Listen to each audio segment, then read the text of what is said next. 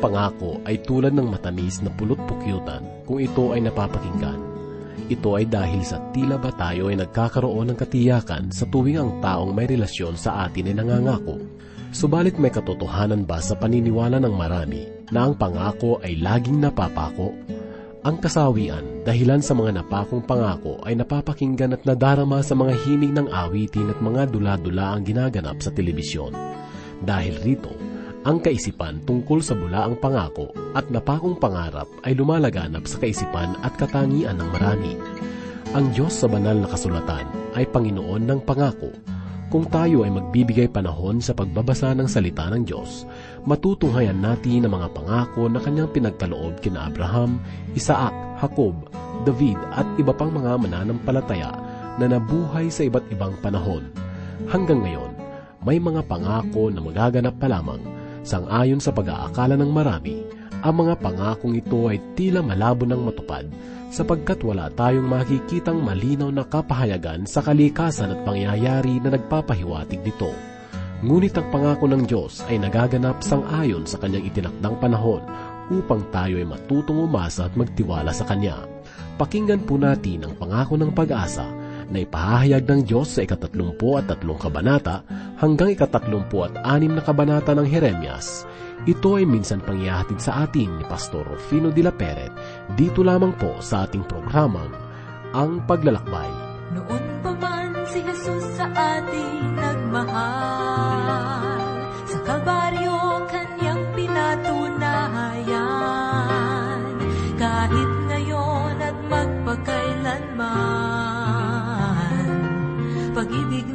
sa atin laging laan.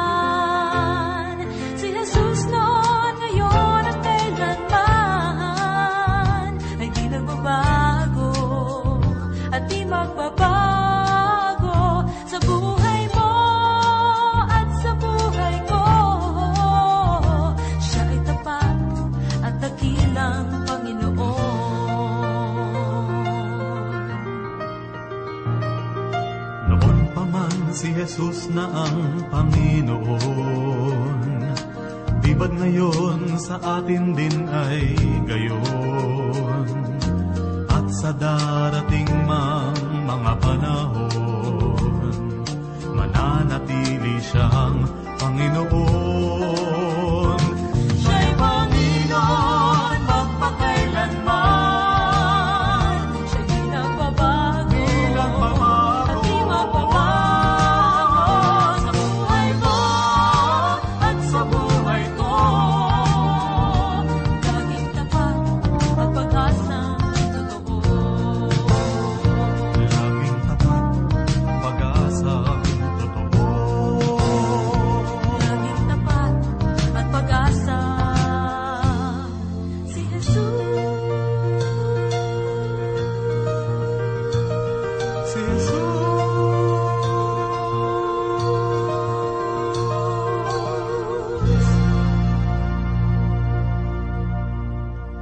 Sa ating paglalakbay aral ng salita ng Diyos, ay magpapatuloy po tayo ng ating pagbubulay dito sa aklat ng mga pahayag ni Propeta Jeremias sa kabanatang 33 hanggang 36.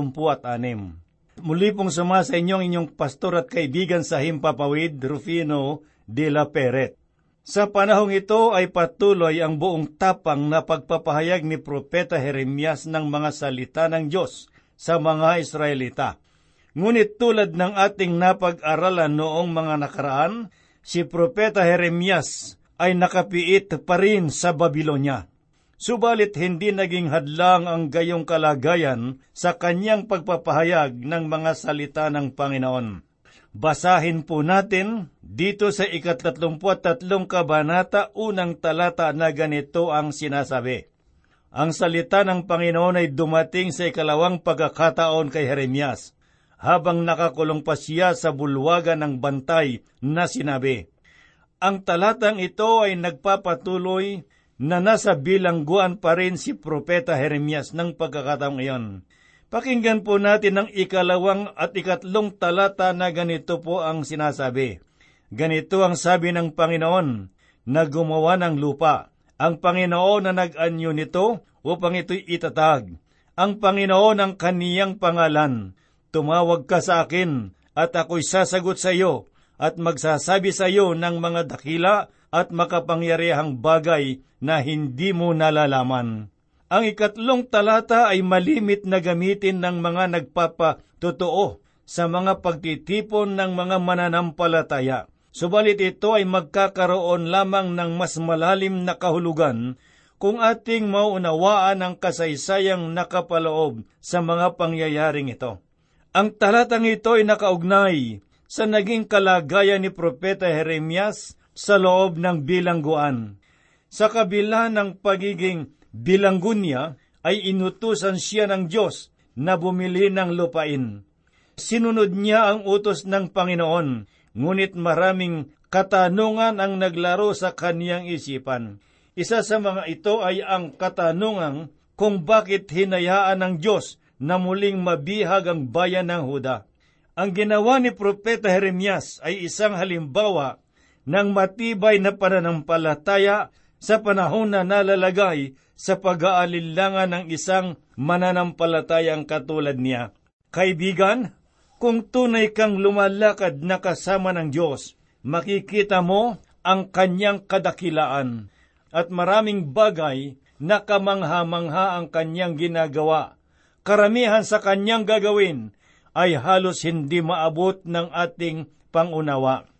Sa mga bagay na iyong masasaksihan, marahil ay matatanong ang ganito, Bakit mo ito ginagawa, Panginoon?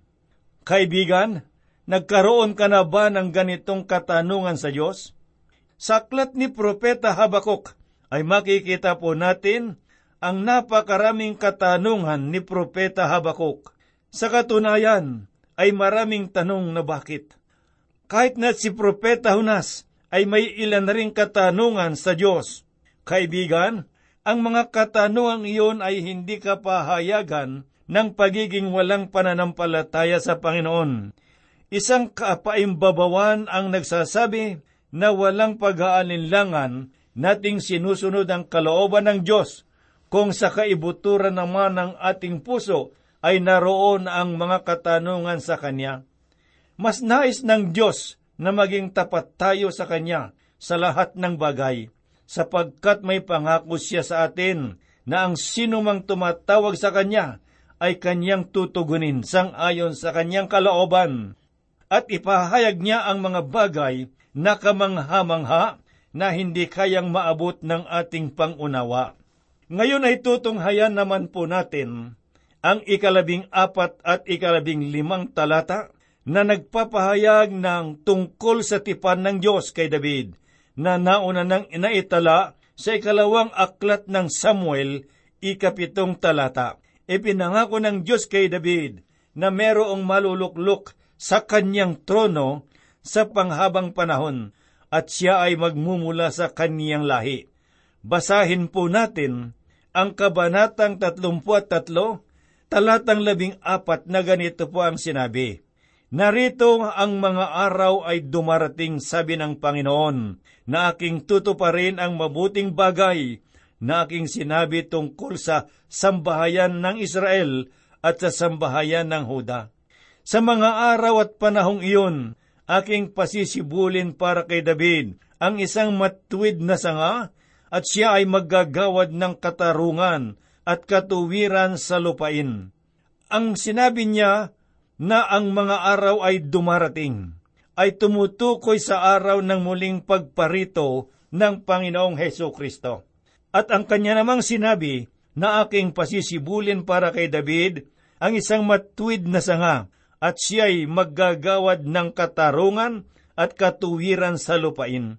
Sa talatang labing anib, ganito po naman ang sinasabi, Sa mga araw na iyon ay maliligtas ang Huda, at ang Jerusalem ay maninirahang tiwasay at ito ang pangalan na itatawag sa Kanya. Ang Panginoon ay ating katuwiran. Sa talatang ito ay muling napatunayan na tayo ay walang ibang katuwiran sa buhay maliban sa Panginoong Heso Kristo. Pakinggan naman po natin ang kanyang sinabi dito sa talatang labing pito ng kabanatang 33 dito sa aklat sang ayon kay Jeremias. Sapagkat ganito ang sabi ng Panginoon, si David ay hindi kailanman kukulangin ng lalaki na uupo sa trono ng sambahayan ng Israel. Walang sino man sa ngayon sa mga pinuno ng Israel ang maaring umangkin sa gayong pangako ng Diyos kay Haring David. Tanging iisa lamang ang umaangkin ng pangakong iyon.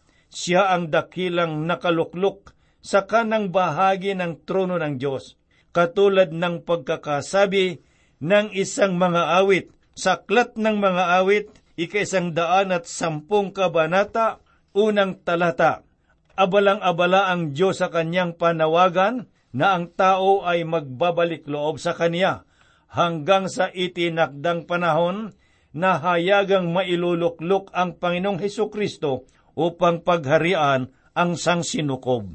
Pakinggan po natin ang kanyang mga sinabi sa ikalabing siyam hanggang ika dalawampu at dalawang talata. Ang salita ng Panginoon ay dumating kay Jeremias na sinasabi, Ganito ang sabi ng Panginoon, Kung masisira ninyo ang aking tipan sa araw at ang aking tipan sa gabi, ano pat hindi magkakaroon ng araw at ng gabi sa kanilang takdang kapanahunan. Kung gayon, ang aking tipan kay David na aking lingkod ay masisira din. Ano pat siya hindi magkakaroon ng anak upang maghari sa kaniyang trono? At sa aking tipan, sa mga parting libita na aking mga ministro. Kung papaano ang lahat ng natatanaw sa langit ay hindi maibibilang at ang mga buhangin sa dagat ay di masusukat, gayon ko pararamihin ang binhi ni David na aking lingkod at ang mga libita na naglilingkod sa atin. Ang mga pahayag na ito ay naipahayag sa kapanahunan ni Haring Sidikias sa lupain ng Huda. Siya ang pinakamasamang hari sa lahat ng kanyang sinundan. Si Haring Nebuchadnezzar ng Babylonia ay may layuning bihagi ng lahat ng nasasakupan ni Haring Sedekiyas. Marahil ay iniisip ninyo na sa panahon ni Haring Sedekiyas, naputo lang pagiging hari ng lahi ni David. Sasabihin ko po sa inyo na sa ibang kaharian ay nagkaroon ng wakas ang paghahari ng isang tanyag na hari maging sa tanyag na si Alexander the Great, walang sumunod sa kanya. Ang paraon ng Ethiopia ay naglaho rin ang kanyang lahi, subalit sa trono ni Haring David ay may isang karapat dapat na umaangkin ang kanyang trono. Sinabi ng Diyos sa itinakdang panahon ay maghahari ang Panginoong Heso Kristo sa buong sangsinukob.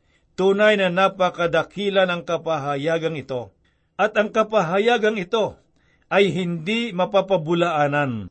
Ngayon ay dumako po tayo sa ika tatlumpu at apat na kabanata.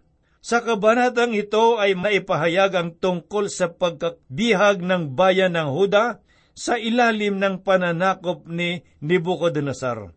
Basahin po natin ang una hanggang ikalimang talata na ganito po ang sinabi. Ang salita na dumating kay Jeremias mula sa Panginoon noong si Nebuchadnezzar na hari ng Babylonia, ang buo niyang hukbo, ang lahat ng kaharian sa daigdig na nasa ilalim ng kanyang kapangyarihan at ang lahat ng mga bayan ay nakipaglaban sa Jerusalem at laban sa lahat ng mga lungsod nito. Na sinasabi, ganito ang sabi ng Panginoon, ng Diyos ng Israel, humayok at magsalita kay Sinekias na hari ng Huda at sabihin mo sa kanya, ganito ang sabi ng Panginoon, Ibinigay ko ang lungsod na ito sa kamay ng Babylonia at susunugin niya ito ng apoy. Hindi ka makakatakas sa kanyang kamay, kundi tiyak na mahuhuli ka at mahuhulog sa kanyang kamay. Makikita mo ng mata sa mata ang hari ng Babylonia at makikipag-usap sa kanya ng mukhaan, at ikaw ay pupunta sa Babylonia. Gayunman, pakinggan mo ang salita ng Panginoon, o Sidikias, hari ng Huda. Ganito ang sabi ng Panginoon tungkol sa iyo. Ikaw ay hindi mamamatay sa pamamagitan ng tabak. Ikaw ay payapang mamamatay. Kung papaanong nagsunog ng kamanyang para sa iyong mga magulang na mga dating hari na una sa iyo, gayon din ay magsusunog para sa iyo at kanilang tataghuyan ka na magsasabi, Ah, Panginoon, sapagkat aking sinabi ang salita, sabi ng Panginoon. Ipinahayag ni Propeta Jeremias nang lunsod ng Jerusalem ay susunugin ng hari ng Babylonia at si Haring Sidikias ay madadalang bihag. Sinasabi pa sa ikawalo at ikasyam na talata dito sa kabanatang tatlumpu at apat. Ang salita na dumating kay Jeremias mula sa Panginoon pagkatapos na makipagtipan si Haring Sidikias sa lahat ng taong bayan na nasa Jerusalem upang magpahayag sa kanila ng kalayaan, na dapat palayain ng bawat isa ang kanyang aliping Hebreo, babae o lalaki, upang walang sino mang dapat umalipin sa Hudyo na kaniyang kapatid. Sa talatang ito ay naihayag ang naging kasunduan ng buong bayan at ni Haring Sirikyas na mabigyan ng kalayaan ang bawat aliping Hebreo. Ang kasunduang ito ay ginawa nilang tipan sa Diyos. Ngayon ay basahin po natin ang ikalabing limat ikalabing anim na talata. Kamakailan lamang ay nagsisi kayo at ginawa ang matuwid sa aking mga mata sa paghahayag ng kalayaan, bawat tao sa kanyang kapwa, at kayo'y nakipagtipan sa harapan ko sa bahay na tinatawag sa aking pangalan. Ngunit ako'y tumalikod at nilapastangan ang aking pangalan nang kunin kong muli ng bawat isa sa inyo ang kaniyang aliping lalaki at babae na inyong pinalaya sa kanilang nais at sila'y inyong ipinailalim upang inyong maging mga aliping lalaki at aliping babae. Sinabi ng Diyos sa talatang ito na ang kanilang tipan ay hindi nawaglit sa kanyang isipan at ito ay laging abot ng kanyang paningin. Subalit walang takot na sinira ni Haring Sidikias ang kanilang tipan. Kaya sinabi ng Panginoon, Nilapastangan mo ang aking pangalan sa madaling pananalita, hinamak ng hari ang pangalan ng Diyos. Kung tinupad niya ang gayong tipan, ay tiyak na maitataas ang kaniyang pangalan sa lahat ng bansang nakapaligid sa kanya, sapagkat nalalaman nilang pinaglilingkuran ng mga Israelita ang buhay at totoong Diyos. Subalit hindi ganoon ang nangyari. Hayagan niyang ipinakita ang hindi pagtupad sa sarili niyang pangako. Hindi lamang nalagay sa kahihiyan ang kaniyang sarili, kundi sa lahat ay nilapastangan niya ang pangalan ng Diyos. Kaya sinabi ng Diyos kay Haring Sedekias, Nilapastangan mo ang aking pangalan. Ngayon ay pakinggan naman po natin ang sinasabi dito sa ikalabing siyam hanggang ikadalawampuat isang talata. Ang mga pinuno ng Huda ng Jerusalem, mga iyunuko, mga pari at ang lahat ng mga taong bayan ng lupain na dumaan sa pagitan ng mga bahagi ng guya, ay ibinigay ko sa kanilang mga kaaway at sa mga tumutugi sa kanilang bahay. Ang kanilang mga bangkay ay magiging pagkain ng mga ibon sa himpapawid at ng mga hayop sa lupa. Si Sidikyas na hari ng Huda at ang kanyang mga pinuno ay ibibigay ko sa kanilang mga kaaway, sa mga tumutugi sa kanilang buhay at sa hukbo ng hari ng Babylonia na umurong na sa inyo. Ang sinabi na dumaan sa pagitan ng mga bahagi ng guya ay isang kaparaanan upang maisagawa ang pakikipagtipan sa Diyos noong panahon ng lumang tipan. Inihanda nila ang isang guya bilang handog. Ito ay kanilang hinahati sa dalawang bahagi. Ang mga kalalakihan ay dadaan sa pagitan nito na magkakahawak kamay. Si Haring Hesekias, ang mga anak niyang lalaki, ang mga saserdote at ang lahat ng mga Israelita ay sinuway nila ang kanilang tipan sa Diyos sa pamamagitan ng hindi pagtupad sa kasunduang palayain ang lahat ng aliping Hebreo. Kaya walang pag-aanin ang inihayag ng Diyos ang kanyang hatol laban sa kanila. Ngayon ay basahin naman po natin ang unat ikalawang talata ng ika tatlumpu at limang kabanata na ganito po ang sinasabi. Ang salita na dumating kay Jeremias mula sa Panginoon sa mga araw ni Jehoiakim na anak ni Josias, na hari ng Huda, na sinasabi, Pumaroon ka sa bahay ng mga rekabita. Magsalita ka sa kanila at dalahin mo sila sa isa sa mga silid ng bahay ng Panginoon at bigyan mo sila ng alak na mainom. Sa mga talatang ito ay sinabi ng Diyos kay Propeta Jeremias na dalhin sa templo ang mga rekabita at sila ay bigyan ng inumin. At sinabi sa ikalimat ikaanim na talata ang ganito, Aking inilagay sa harapan ng mga anak ng sambahayan ng mga rekabita ang mga mangkok na puno ng alak at ang mga saro, at sinabi ko sa kanila, Uminom kayo ng alak. Ngunit kanilang sinabi, Hindi kami inom ng alak, sapagkat si Jonabad na anak ni Rikab na aming ama ay nag-utos sa amin, huwag kayong iinom ng alak, maging kayo ang inyong mga anak man, magpakailanman. Pakinggan naman po natin ang talatang labing tatlo hanggang labing lima ng kabanatang tatlumpu at lima. Ganito ang sinabi ng Panginoon ng mga hukbo ng Diyos ng Israel. Humayok at sabihin mo sa mga tao ng Huda at sa mga naninirahan sa Jerusalem, Hindi ba kayo tatanggap ng turo at makinig sa aking mga salita? Sinabi ng Panginoon. Ang utos na ibinigay ni Jonadab sa mga anak ni Rechab sa kanyang mga anak na huwag iinom ng alak ay nasunod, at hindi sila uminom ng alak hanggang sa araw na ito, sapagkat kanilang sinunod ang utos ng kanilang ama.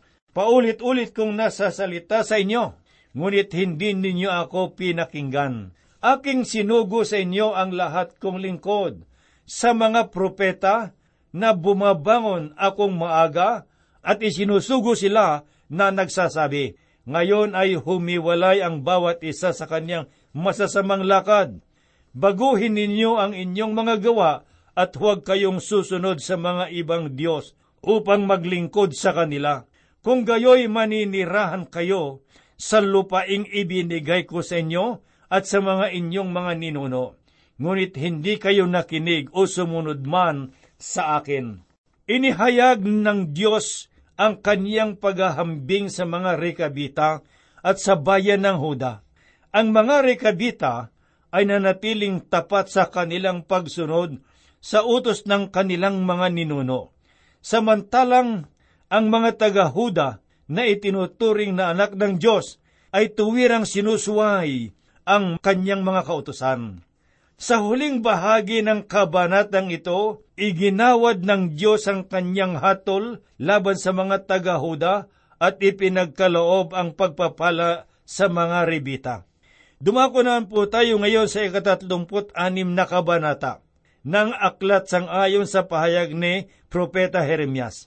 Nakapaloob sa kabanatang ito ang tungkol sa naging pagtanggap ni Haring Jehoiakim sa salita at minsahe ng Diyos na naihayag sa pamamagitan ni Propeta Jeremias.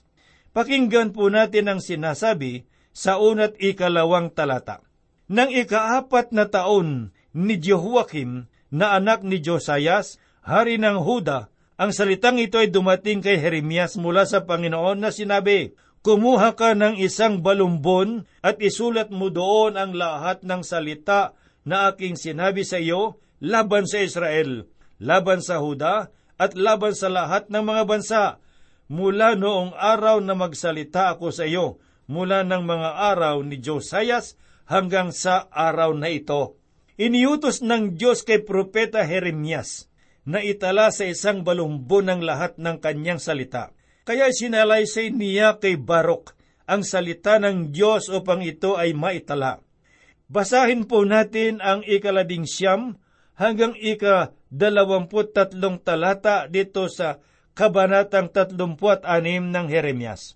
Nang magkagayoy sinabi ng mga pinuno kay Barok, umalis ka at magtago, ikaw si Jeremias, at huwag mong ipaalam kahit kanino ang iyong kinaroroonan. Kaya't sila'y pumasok sa bulwagan ng hari, Pagkatapos nilang mailagay ang balumbon sa silid ni Ilimas, nakalihim at ang kanilang inyulat ang lahat ng mga salita sa hari, pagkatapos ay sinugo ng hari si Jehode upang kunin ang balumbon at ito ay kanyang kinuha sa silid ni Elisama, nakalihim.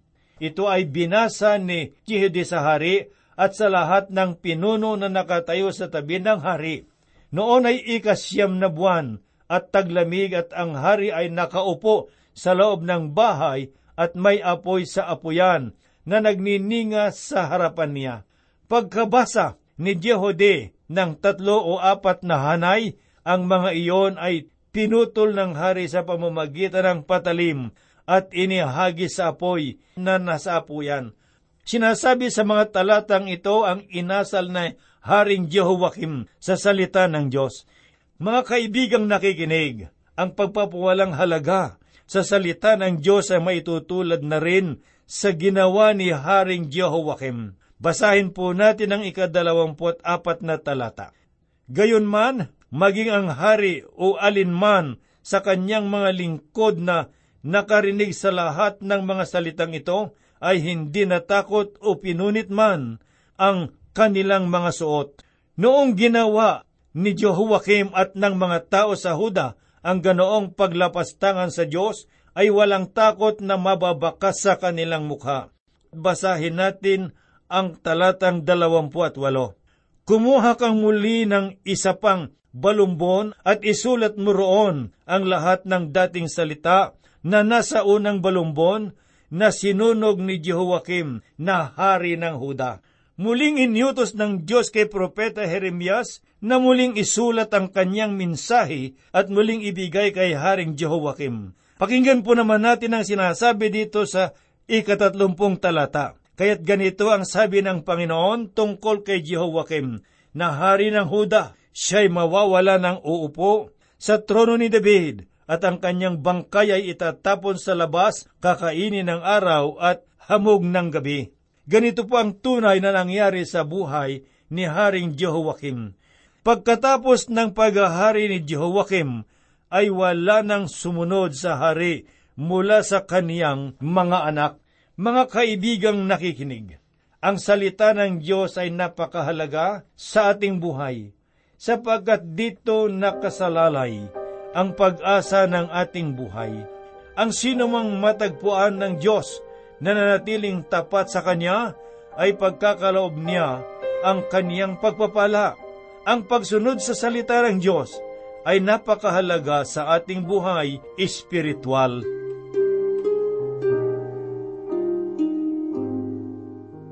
Ang aming pagbubulay, Panginoong Diyos, at pag-aaral ng iyong mga salita ay napakahalaga sa buhay ng bawat isa sa amin upang maging maalab ang aming pananampalataya. Salamat sa iyong pagpapala. Kami ay patuloy mong gabayan sa aming mga pag-aaral at pagbubulay ng iyong mga salita.